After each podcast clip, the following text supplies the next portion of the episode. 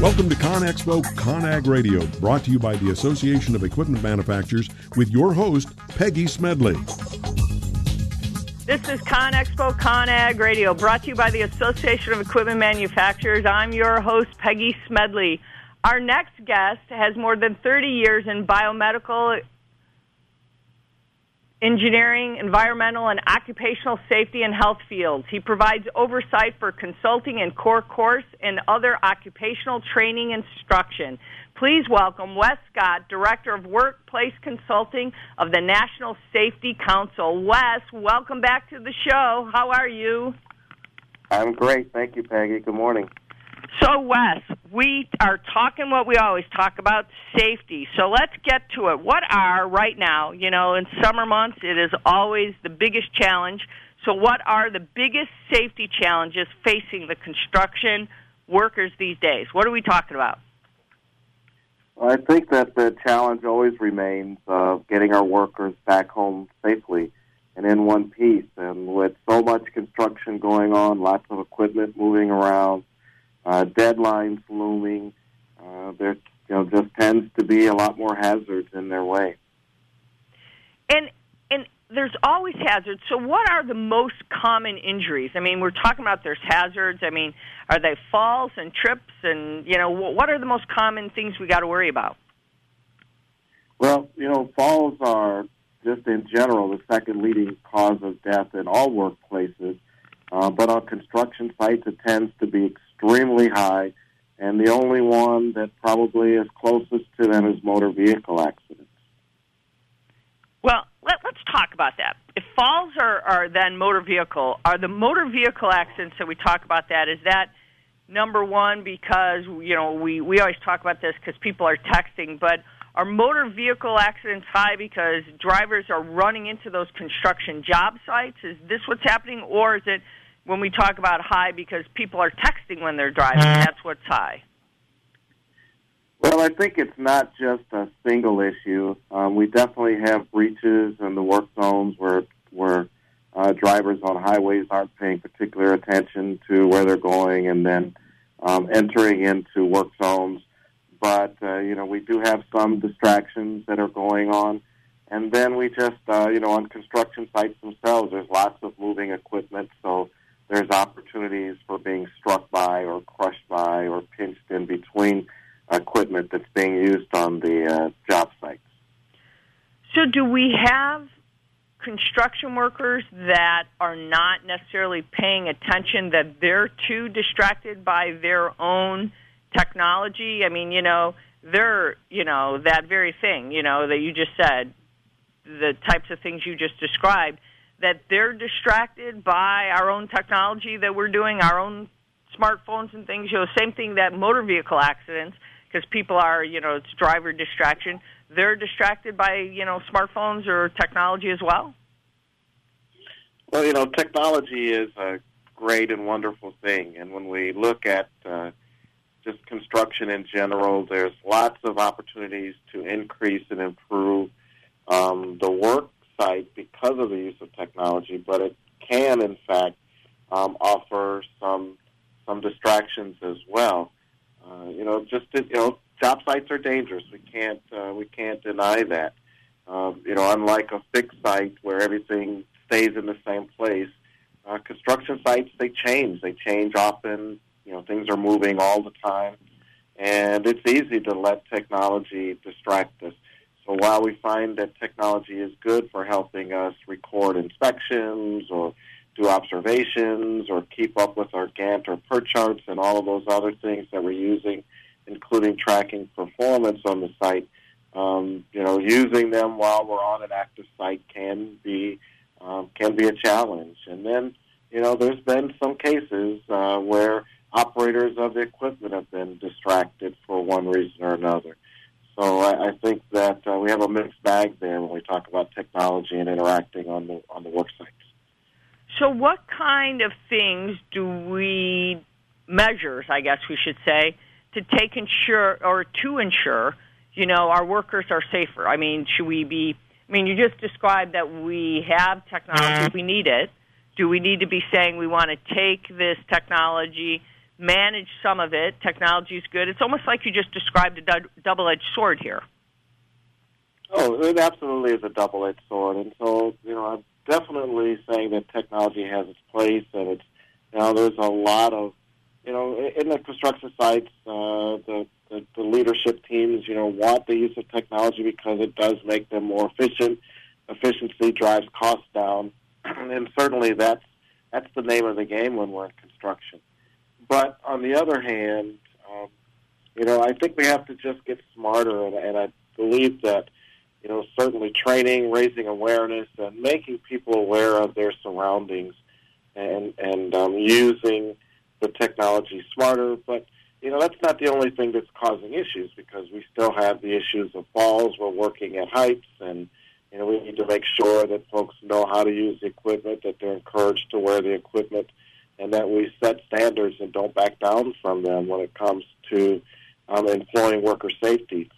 One of the challenges, overwhelming challenges, is that a, a, a, a high majority of construction workers feel that the emphasis is on productivity uh, and completing the job task more than their own safety.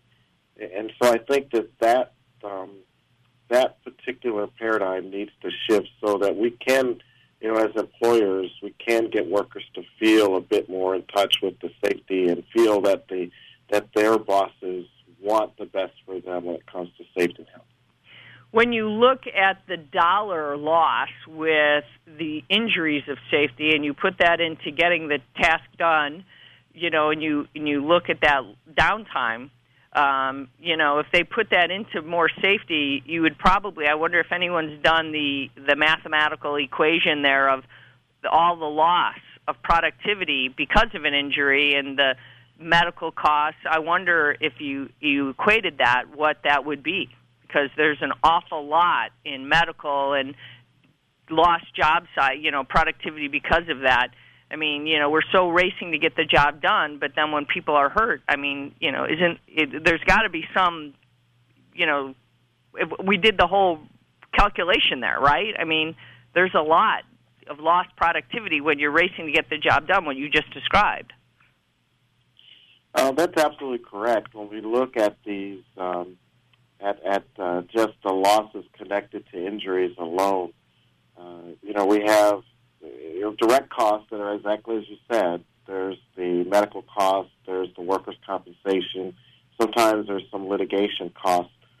But on the flip side, those indirect costs that can sometimes outweigh direct costs as much as 10 to 1 um, can include the lost productivity, the loss of quality, having to pay somebody else to do the job because we have a missing employee or training, a, you know, a temp or somebody else to do the job because we have a missing employee. And then there's the other side of that about the impact on the injured worker's family. So all of those things add up, and if we really took a close look at that and said, how much is this really costing us, uh, maybe that would encourage employers to pay a little bit more attention to the safety aspects uh, because the losses definitely hit the bottom line in in a major way.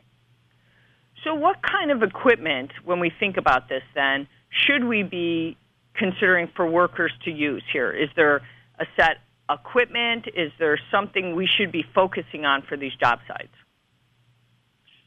Well, you know, I think every job site is different, so there isn't one particular equipment that we'd say, hey, let's start using this.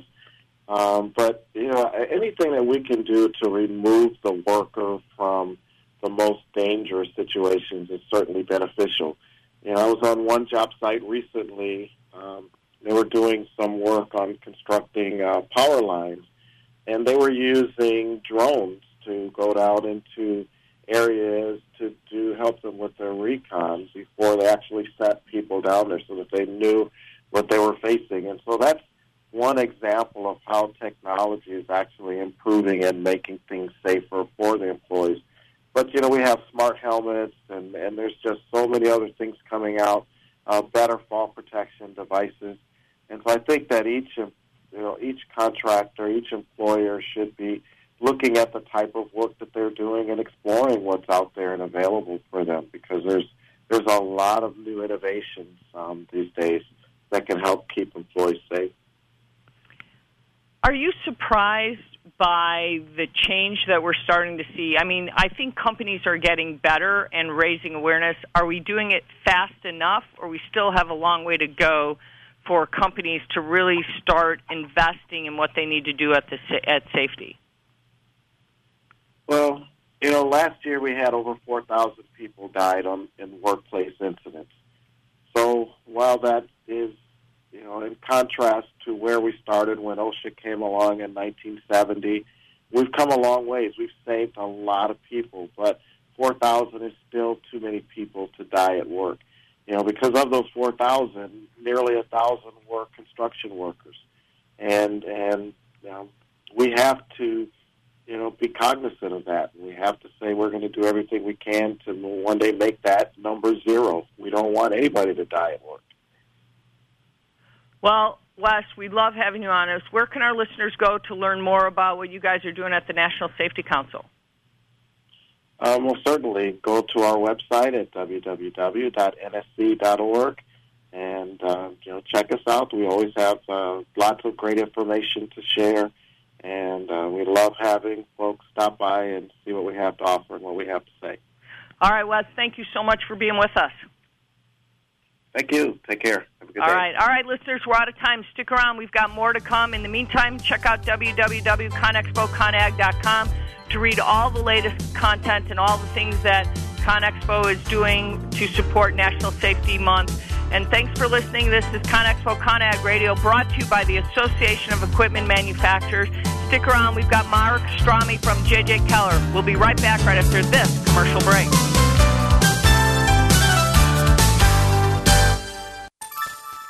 Thank you for listening to WS Radio. Improve your business and your life with useful information from experts and thought leaders. WS Radio is radio with ROI. You take your smartphone almost everywhere you go. Now, WSRadio.com can be there too. Search WS Radio in the Play Store for your Android devices or iTunes for Apple and download the WS Radio application. WSRadio.com on your phone and in your ear everywhere you go. Download the WS Radio application. Do it now. It's very easy. WSRadio.com. Small businesses are the lifeblood of America's economy. Every Thursday, SBA Radio interviews industry professionals and is dedicated to provide small businesses with timely insights and innovations. Visit www.sbaradio.us for details. Hi, Scale listener. This is David Finkel, co host with Jeff Hoffman of Scale Your Business.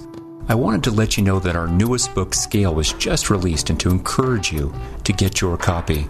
The book will give you seven proven principles to grow your business and get your life back.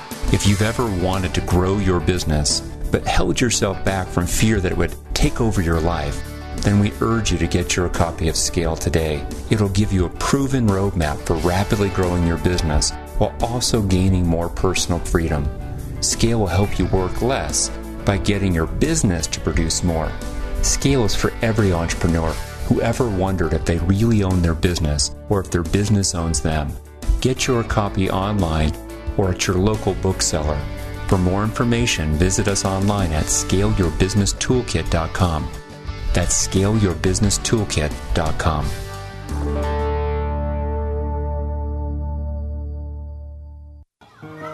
Can you imagine a world without children? A world without their smiles or their laughter? A world where children don't play or sing or dream or imagine? At St. Jude Children's Research Hospital, we can't imagine a world without children.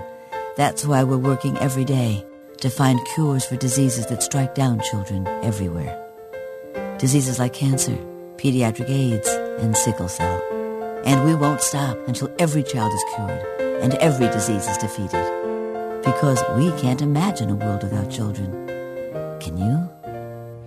Finding cures, saving children. St. Jude Children's Research Hospital.